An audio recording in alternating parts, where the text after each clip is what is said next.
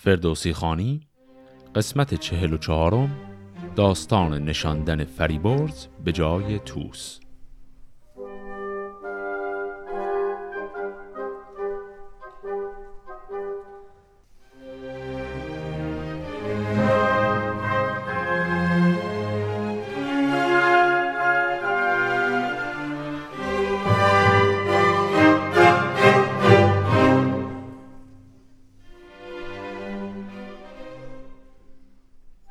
داستان قسمت قبل اونجا به پایان رسید که لشکر ایران به دلیل بیدرایتی سپهبدشون که همون توس بود شبیخون خیلی سنگینی خورد از لشکر پیران. بسیار شکست خورد مجبور به عقب نشینی شد. بعد پهلوانان ایرانی رفتن به سمت گودرز. از او تقاضا کردند کمک کنه در این وضعیت. گودرز یک سر و سامان مختصری به لشکر داد و یک نامه هم نوشت به کیخسرو و اخبار اتفاقاتی که افتاده بود من جمله کشته شدن فرود و شکست ایرانیان از لشکر پیران رو براش گفت. حالا کیخسرو می‌خواد یک نامه بنویسه. دبیر خردمند را پیش خواند دلاگنده بودش همه برفشاند. یکی نامه بنبشت پرزاب چشم ز سوگ برادر پر از درد و خشم. به سوی فریبرز کاووس شاه. یکی نزد پرمایگان سپاه. سر نامه بود از نخست آفرین چنان چون بود ساز و آین دین. به نام خداوند خورشید و ماه که او داد بر نیک و بد دستگاه. همو کرد پیروز و همزو شکست. به نیک و به بد زور رسد کام و دست. جهان و مکان و زمان آفرید پی مور و کوه گران آفرید.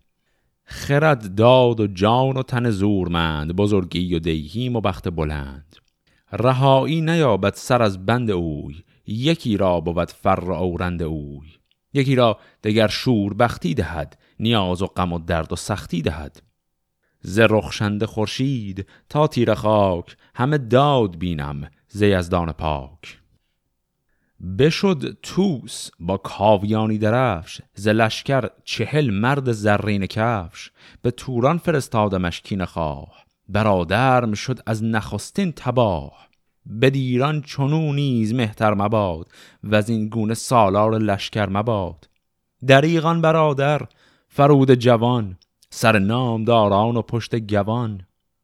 زکین پدر زار و گریان بودم پر از درد یک چند بریان بودم کنون بر برادر بباید گریست. ندانم مرا دشمن از دوست کیست. مشو گفتم او را به راه جرم. مزن بر کلات و سپت کوه دم کزان ره فرود است و با لشکر است یکی که نژاد است و گنداور است. نداند که این لشکر از بن کیند از ایران سپاهند اگر خود چیند دریغ آنچنان گرد خسرو نژاد که توس فرومای دادش به باد. اگر پیش از این او سپه بد بوده است ز کاووس شاه اختری بد بوده است. بر از من درون نیز خواب آیدش چو بی می نشیند شتاب آیدش. هنرها همه هست نزدیک اوی مبادا چنان جان تاریک اوی. چون این نامه برخانی اندر شتاب ز دل دور کن خرد و آرام و خواب. سبک توس را بازگردان به جای ز فرمان مگرد و مزن هیچ رای.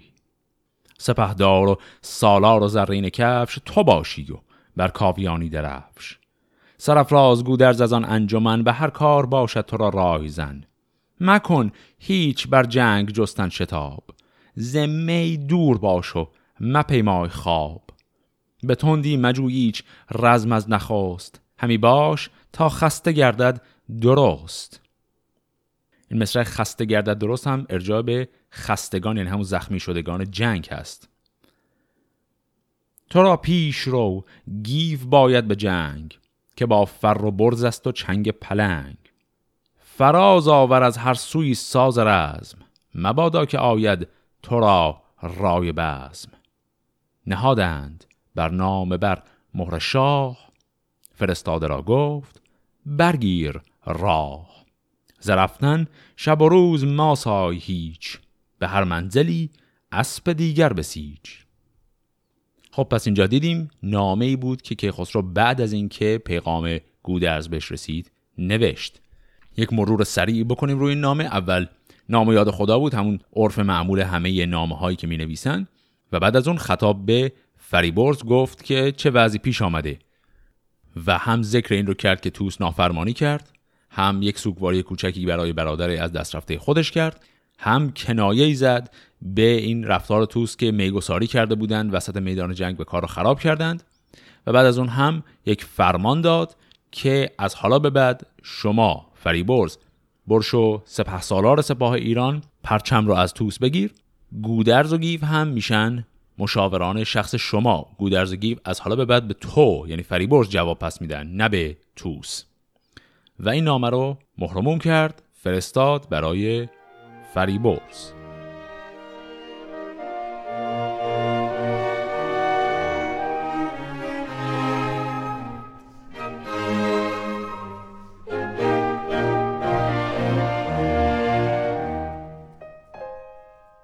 بیامد فرستاده هم زین نشان به نزدیک آن نام ور سرکشان. به نزد فریبرز شد نامدار بداد آن زمان نامه شهریار. فریبرز توس و یلان را بخواند ز کار گذشته فراوان براند. همان نام بر گیو و گودرز را سواران و گردان آن مرز را بخواندان زمان نامه شهریار. جهان را درختی نو آمد به بار.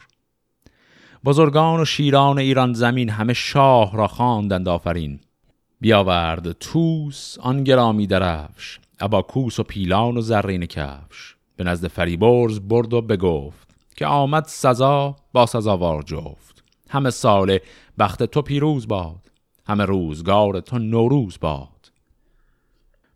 پس بدین شکل نامه می‌رسه به دست سپاه ایران که لب مرز در حال جنگ بوده. لشکریان ایران جمع میشن این نامه رو می‌خونن و می‌بینن که خطاب به فریبرزه و توس هم کامل اطاعت می‌کنه و پرچم رو تقدیم می‌کنه به فریبرز. برفت و ببد آنکه بود نوزری سواران جنگاور و لشکری. به نزدیک شاه آمد از دشت جنگ به ره بر نکردی هیچ گونه درنگ. زمین را ببوسی در پیش شاه نکردی هیچ خسرو بدو در نگاه. به دشنام بکشاد لب شهریار. در آن انجمن توس را کرد خار.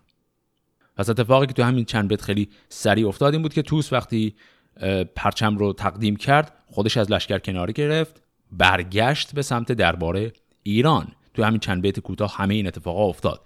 پس توس کامل اومد بیرون برگشت رفت برای ادای احترام به درباره کیخسرو و کیخسرو حتی بهش نگاه هم نکرد و بعد هم حالا می‌خواد بهش دشنام بده. و کیخسرو اینطوری میگه. و از آن پس بدو گفت کی بد نشان که کم باد نامد ز گردن کشان نترسی همی از جهاندار پاک ز گردان نیاید تو را شرم و باک. بگفتم مرو سوی راه جرم برفتی و دادید مرا دل به غم. نخستین به کین من آراستی نژاد سیاوخش را کاستی. برادر سرفراز جنگی فرود که چون او کسان در زمان نبود بکشتی کسی را که در کارزار چطور لشکری خواستی روز کار. و آن پس که رفتی بدان رزمگاه نبودد جز از رامش و بزم راه. تو را جایگه نیست در شارستان رزه باید و بند و بیمارستان. این کلمه رزه یک واژه قدیمی به معنای قفل چون در قدیم بیماران روانی یعنی دیوانه ها رو قل و زنجیر می‌کردند. منظورش اینه که توس چون دیوانه هست باید قل و زنجیرش بکنیم بندازیمش توی تیمارستان و بعد هم ادامه میده. نژاد منوچهر و ریش سپید تو را داد بر زندگانی امید. وگرنی بفرمودمی تا سرت بدندیش کردی به دور از برت. برو جاودان خانه زندان توست. همان گوهر بد نگهبان توست. ز پیشش براند و بفرمود بند به بند از دلش بیخ شادی بکند. خب اون چند بیت آخری که کیخسرو خطاب به توس میگه خیلی مهمه. حرفش این بود که تو اصلا لیاقت این سپه سالاری رو نداری و بعد هم به کنایه بهش گفت و دیوانه ای و بعد از اون گفت که تنها چیزی که امید به زندگی تو رو میده به ما یعنی تنها چیزی که باعث میشه من تو رو نکشم الان اینه که تو از نژاد منوچهر هستی و ریش سفید داری. یعنی من مراعات سن و سالت رو دارم می‌کنم و مراعات اینکه تو از نژاد پاک و مهمی هستی. اگر این دوتا رو نداشتی من همین الان دستور می‌دادم سرت رو ببرن. پس این دوتا خیلی مهمه. جلوتر هم بهش میگه که گوهر بد تو نگهبان توست که باز هم حالت کناییه. یک چیز مهمی اینجا هست که کلا به ما یک مقدار کمک می‌کنه درک بهتری داشته باشیم از شخصیت پردازی ها در شاهنامه. اگر خاطرتون باشه در شروع داستان به پادشاهی رسیدن کیخسرو یه مقدمه کوتاهی داشت. در اون مقدمه فردوسی خیلی کوتاه تصویر دقیقی از نظام اخلاقی شخصیت ها در داخل شاهنامه رو به ما میده. میگه که هر انسانی برای اینکه وارسته باشه و واقعا یک انسان خوبی باشه مثل مثلا کیخسرو باید سه تا ویژگی داشته باشه. تو سه تا چیز باید حد اعلا داشته باشه میگه یکی نژاد یکی گوهر یکی هنر. اونجا من زیاد درباره این قضیه حرف نزدم ولی این کلا خیلی چیز مهمیه برای اینکه بفهمیم مثلا شاهنامه منظورش از وضعیت اخلاقی شخصیت ها چجوری و چجوری شخصیت ها رو قضاوت می‌کنه. یه مقدار قضاوتش با قضاوت های مدرن معاصر ما یکم فرق داره. این سه تا ویژگی خیلی مهمه. یه دور خیلی کوتاه بگیم هر کدوم این سه تا دقیقا چیه و بعد ببینیم سر ماجرای توس این سه تا چجوری خودشون رو نشون میدن. بحث هنر از همشون یکم واضح تره هنر منظور اون مثلا هنرهای خوشنویسی نقاشی و اینا نیست. منظور از هنر هر چیز اکتسابیه. از هنرهای مثل سخنوری هنر ادب داشتن هنر جنگاوری هنرهای ورزش های مختلف رو بلد بودن تمام اینها میره زیر مجموعه هنر. هر چیزی که به هر حال باید یک کسی تربیتت کنه و یادت بده میشه هنر. اون دوتای دیگه یعنی گوهر و نژاد اینا مادرزادی هن. ولی دو تا چیز مختلفن. نژاد واضح تره یعنی اینکه اصل و نسب طرف کجاست؟ ما قبلا هم گفتیم نژاد در شاهنامه ربط خیلی زیاده به قومیت نداره به اینکه مثلا ترک و ایرانی نداره. به این ربط داره که طرف اصل و نسبش پدر و پدر بزرگاش به کجا می‌رسن و آیا آدمهای معتبری بودن یا نه؟ به عبارت دیگه نژاد در شاهنامه همطور که قبلا گفتم یه مفهوم سنفی و طبقاتی داره. و اینجا هم مثلا گفت که توس نژادش نژاد منوچهره که خب میشه همون نژاد فریدون و همین دلیل از نژاد مهمیه. یه نکته سوم هم میمونه و اون هم گوهره. گوهر هم باز چیز مادرزادیه اما با نژاد فرق می‌کنه. گوهر یعنی تینت اون فرد یعنی فطرت اون فرد. فارغ از اینکه پدر و مادرش کیان. بعضی آدم ها فطرت پلیدی دارن بعضی ها فطرت نیکی دارن. مثلا افراسیاب آدم بدگوهریه در حالی که آدم خوشنژادی هم هست. نژاد افراسیاب هم مثل بقیه شخصیت های مهم داستان به فریدون برمیگرده. پس نژادش خوبه اما گوهرش مشکل داره. و اینجا هم در مورد توس باز همین حالت هست که خسرو ارجاع میده به اینکه تو گوهرت بده. میگه نژادت خوبه به این همین دلیل من احترامت رو نگه میدارم و تو رو تنبیه نمی‌کنم در حدی که بخوام بکشمت. حقت هست که من بکشمت اما من این کارو نمی‌کنم. اما در این حال اینو هم ذکر می‌کنه که درست نژادت خوبه اما این به معنی نیست که دیگه حالا آدم خوبی هم هستی.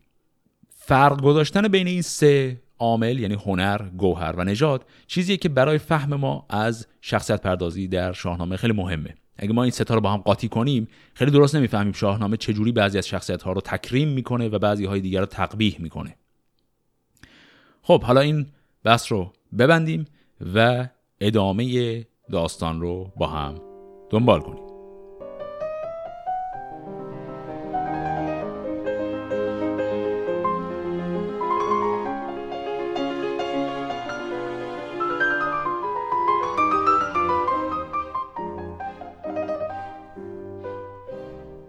فریبرز بنهاد بر سر کلاه که هم پهلوان بود و هم پور شاه.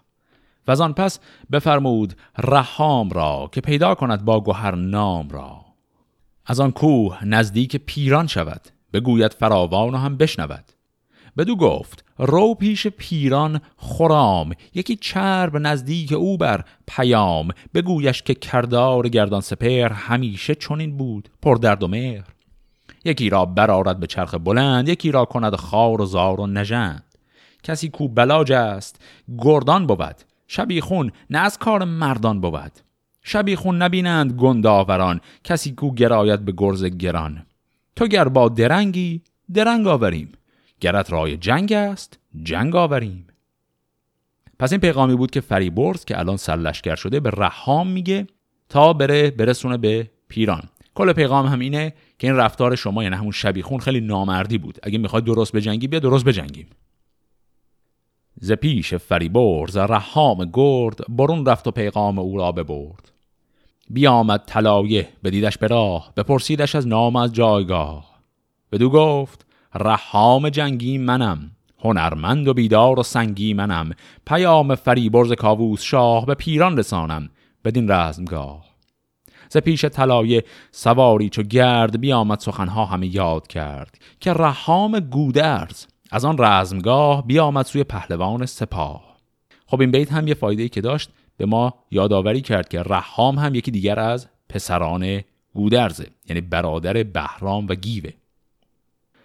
بفرمود تا پیش او آورند گشاد دل و تازه روی آورند. سراینده رحام شد پیش اوی به ترس از نهان بدندیش اوی. چو پیران ورادید بنواختش بپرسید و بر تخت بنشاختش.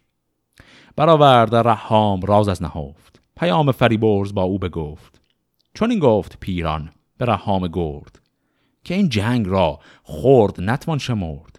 شما را بدین پیش دستی به جنگ ندیدیم با توس رای و درنگ.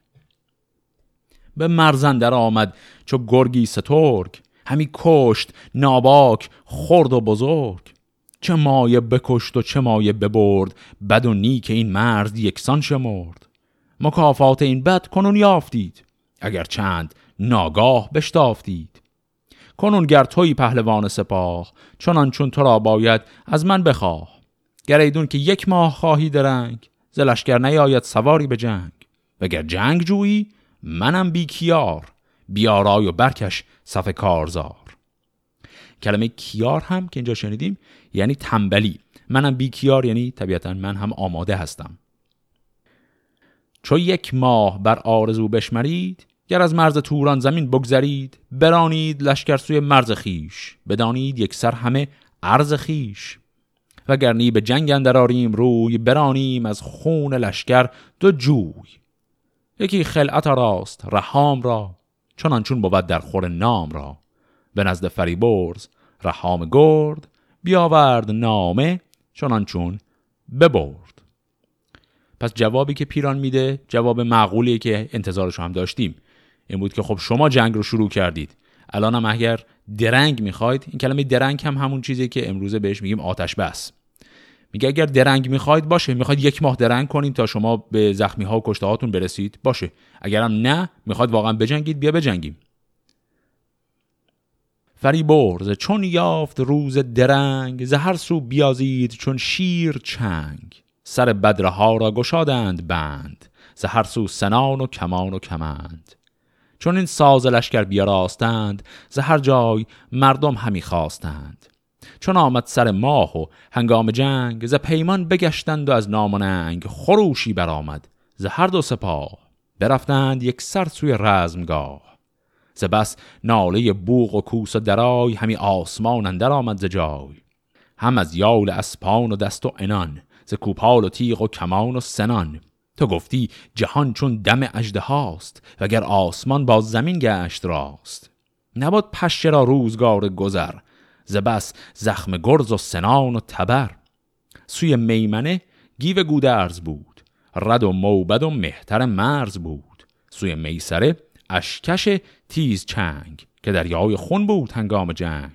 یلان با فریبرز کاووس شاه درفش از پس پشت بر قلبگاه. فریبرز با لشکر خیش گفت که از ما هنرها شدن در نهفت. یک امروز چون شیر جنگ آورید جهان بر بدندیش تنگ آورید. که از این ننگ تا جاودان با سپاه بخندد همی گرز و رومی کلاه. یکی تیر باران بکردند سخت چو باد خزان بگذرد بر درخت. تو گفتی هوا پر کرکس شده است زمین از پی پیل پامس شده است. این اصطلاح پامس هم یعنی پای بسته.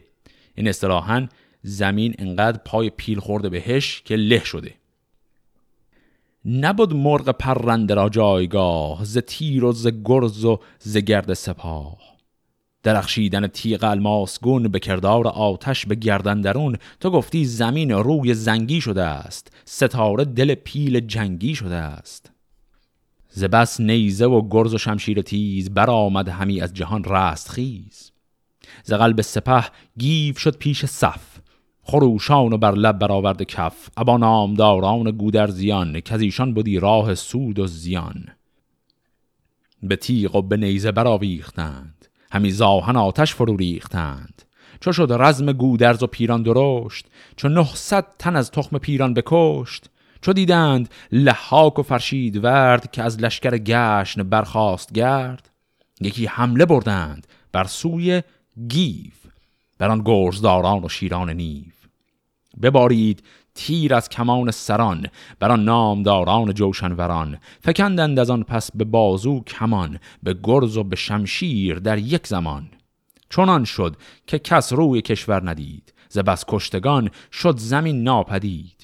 یکی پشت بر دیگری برنگاشت بنگذاشت آن جایگه را که داشت.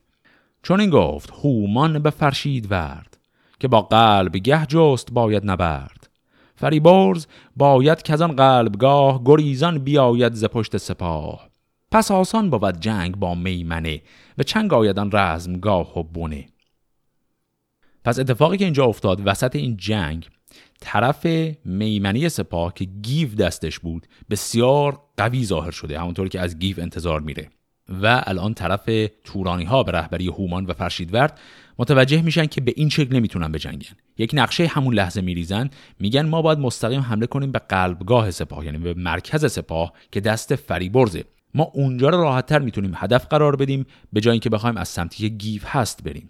و الان می‌خوان چون این تصمیم بگیرن و مستقیم بزنن به قلب سپاه ایران جایی که فریبرز ایستاده.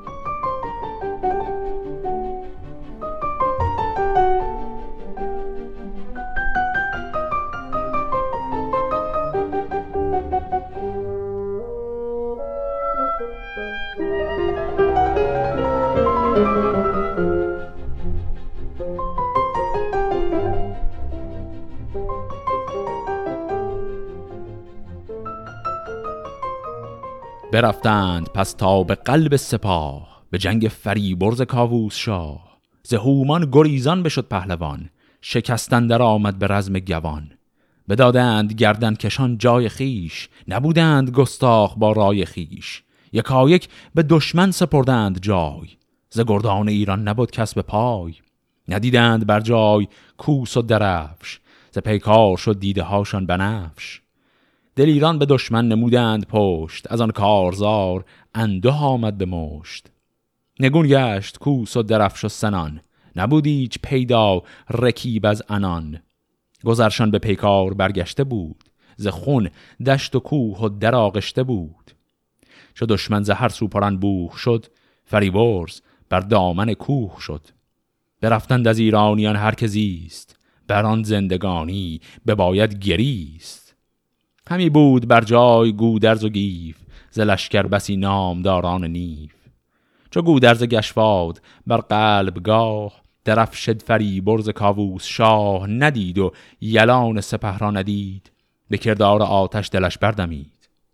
عنان کرد پیچان به راه گریز برآمد ز گودرزیان رستخیز. بدو گفت گیف ای سپهدار پیر بسی دیده ای گرز و کوپال و تیر. اگر تو ز پیران بخواهی گریخت بباید به سربر مرا خاک ریخت. نماند کسی زنده اندر جهان دل ایران از کار دید مهان. ز مردن مرا و تو را چاره نیست. درنگی تر از مرگ پتیاره نیست. چو پیش آمد این روزگار درشت تو را روی بینند بهتر که پشت. نپیچیم از این جایگه سرز جنگ نیاریم بر خاک گشواد ننگ. این نام گشواد هم اگر خاطرتون باشه نام پدر گودرزه. شخصیت چندان مهم خودش نبوده اما گودرز گشواد این اصطلاح زیاد تکرار شده. و اینجا گیو داره میگه من اگر عقب نشینی کنم توهینی کردیم به خاک پدر بزرگم. ز دانات و نشنیدین داستان که برگوید از گفته باستان که گردو برادر نهد پشت پشت تن کوه را خاک ماند به مشت. تو باشی و هفتاد جنگی پسر زدوده بسی نیز شیران نر. به خنجر دل دشمنان بشکنیم اگر کوه باشد زبون برکنیم. چو گودرز بشنید گفتار گیو بدیدان سر و ترگ خیشان نیو پشیمان شد از دانش و رای خیش بیافشارد بر جایگه پای خیش گرازه برون آمد و گسته هم ابا پرته و زنگه یل به هم. بخوردند های گران. که پیمان شکستن نبودند در آن. کزین رزم گه بر نتابیم روی گر از تیغ خون اندر آید به جوی. از آن جایگه ران بیافشاردند به رزمندرون گرز بگذاردند ز دشمن بسی نام ور کشته شد زمان همی بر بدی گشته شد. به بیژن چنین گفت گودرز پیر که در برو. تیز با گرز و تیر به سوی فریبرز برکش میان به پیش من آرختر کاویان. مگر خود فریبرز با آن درفش بیاید کند روی دشمن بنفش؟ پس اینجا اتفاق جالبی افتاد. گودرز به نوه خودش همون بیژن یک دستور خیلی خاصی داد. ایرانی ها مشغول عقب نشینی کردن بودن به خاطر اینکه قلبگاه سپاه مورد هدف قرار گرفت و سپاه داشت از هم میپاشید. گیو کسیه که داره به همه میگه برگردیم. به خصوص به پدرش گودرز. و الان گودرز دوباره یک انرژی جدیدی گرفته. به پسر گیو بیژن یک دستوری داد. به او گفت که برو به پیش فریبرز و اختر کاویان که همون پرچم ایرانیان هست رو برو اون رو ازش بگیر و بیار یا خودش رو با اون پرچم بیار. این باز همون ارجاع به نقش مهم و استراتژیک پرچم در جنگه.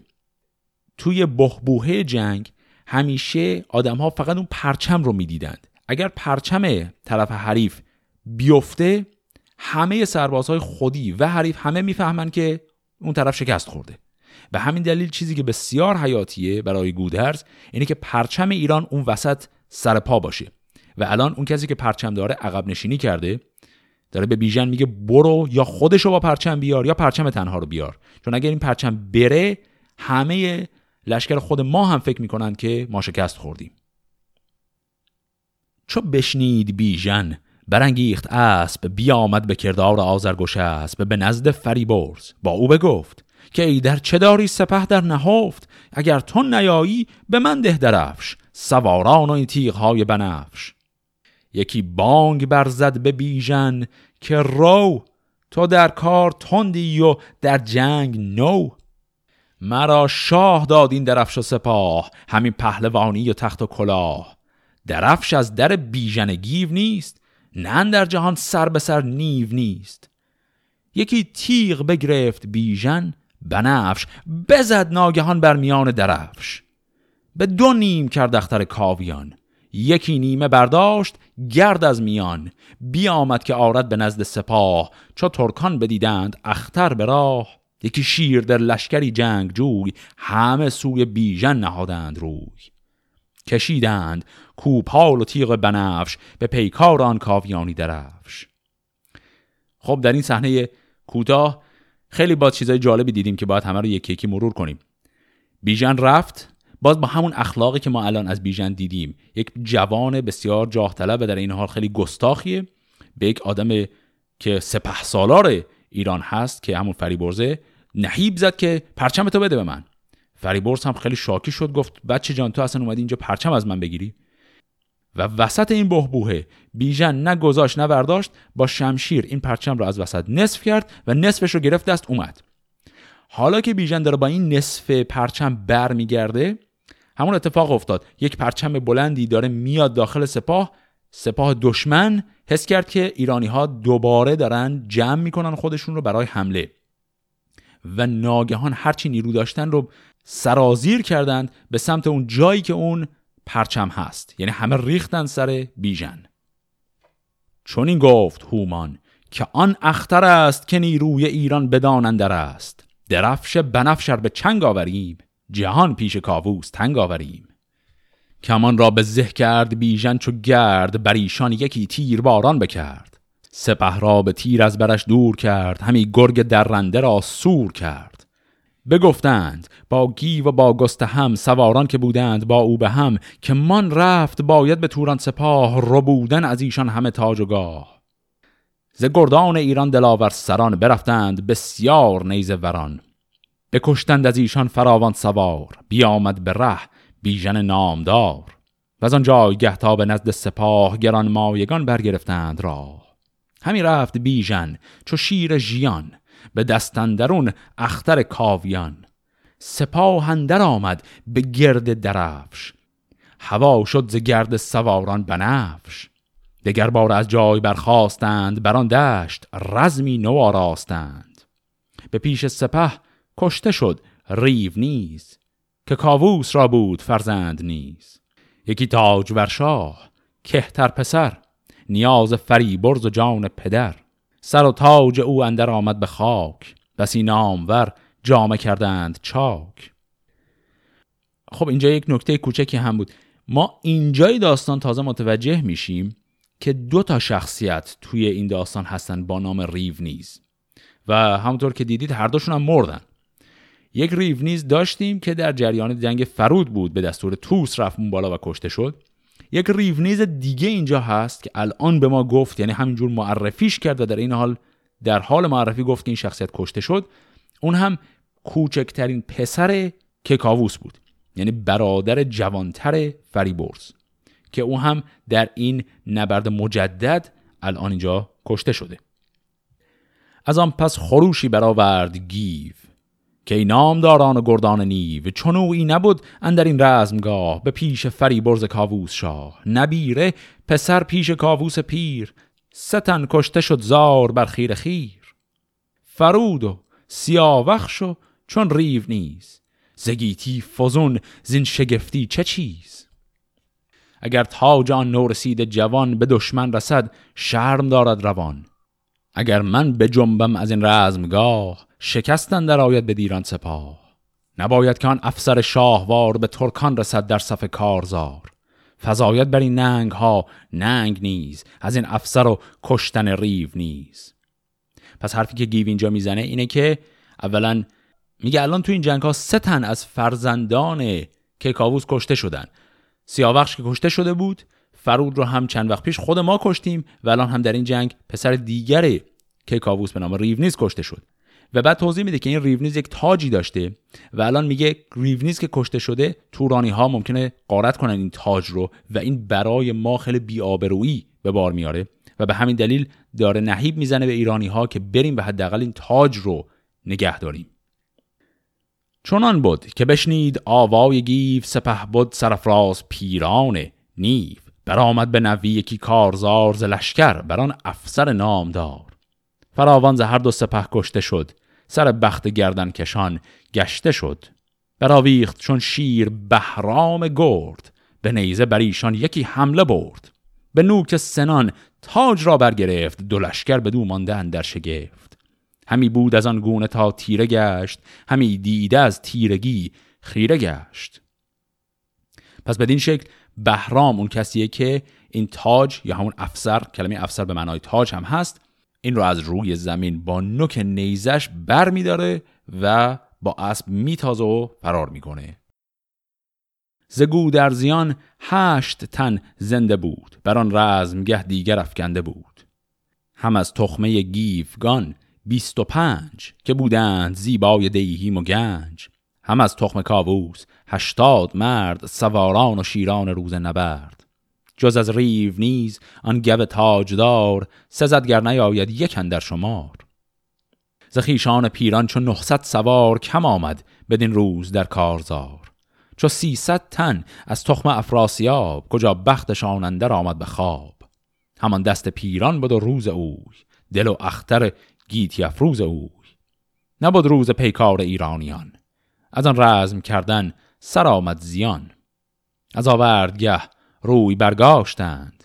تن کشتگان خار بگذاشتند.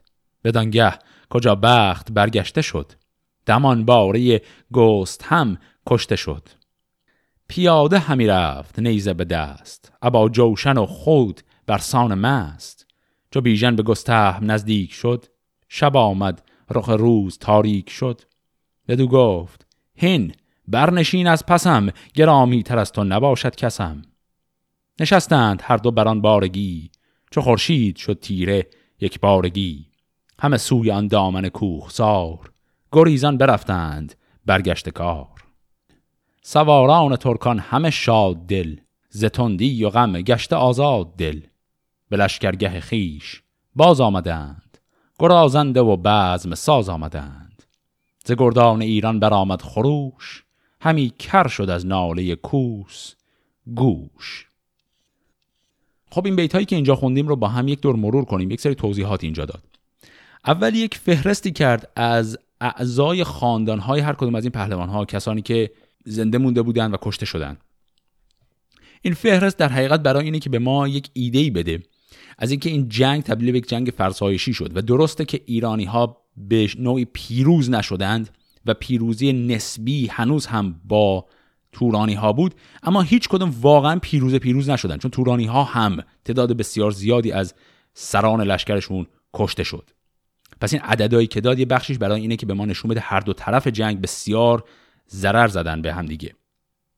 و بعد هم یک چیز دیگه ای گفت گفت ایرانی ها در نهایت مجبور به عقب نشینی شدند و اتفاقی که افتاد تو یکی از مصرع ها این رو گفت این بود که از آوردگه روی برگاشتند تن کشتگان خار بگذاشتند.